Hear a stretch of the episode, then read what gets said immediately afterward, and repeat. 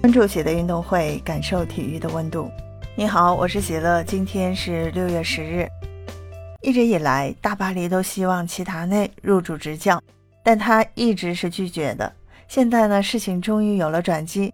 多位西班牙记者透露，大巴黎方面已经说服了齐达内。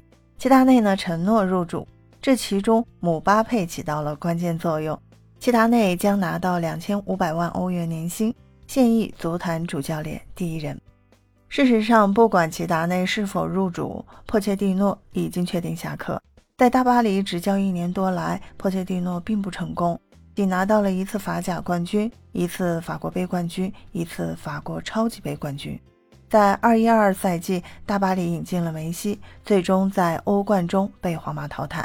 霍切蒂诺深知自己的命运，在社交媒体上，霍切蒂诺晒出了多张照片，都是自己球员时代效力大巴黎时期，还有作为大巴黎主帅率队捧杯的照片。霍切蒂诺写道：“美好的回忆。”霍切蒂诺下课了。另一边，大巴黎邀请齐达内执教，取得了突破性的进展。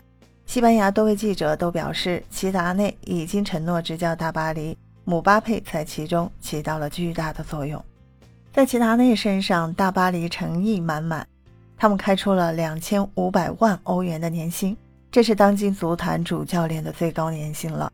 此前，齐达内一直犹豫不决，认为目前的大巴黎实力是有限的，但客观来说，现在的大巴黎已经很强了，拥有梅西、姆巴佩和内马尔。尤其是姆巴佩和大巴黎续约三年，他是大巴黎的舰队基石啊！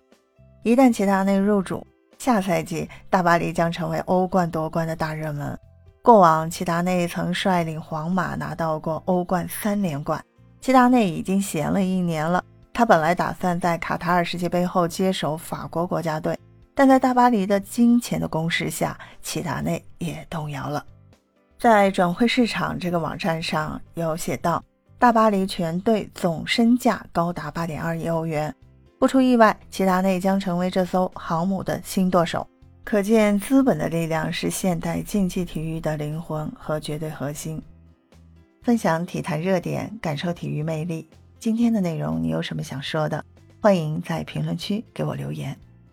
感谢收听喜乐运动会，也欢迎您的转发、点赞和订阅。我们下期节目见。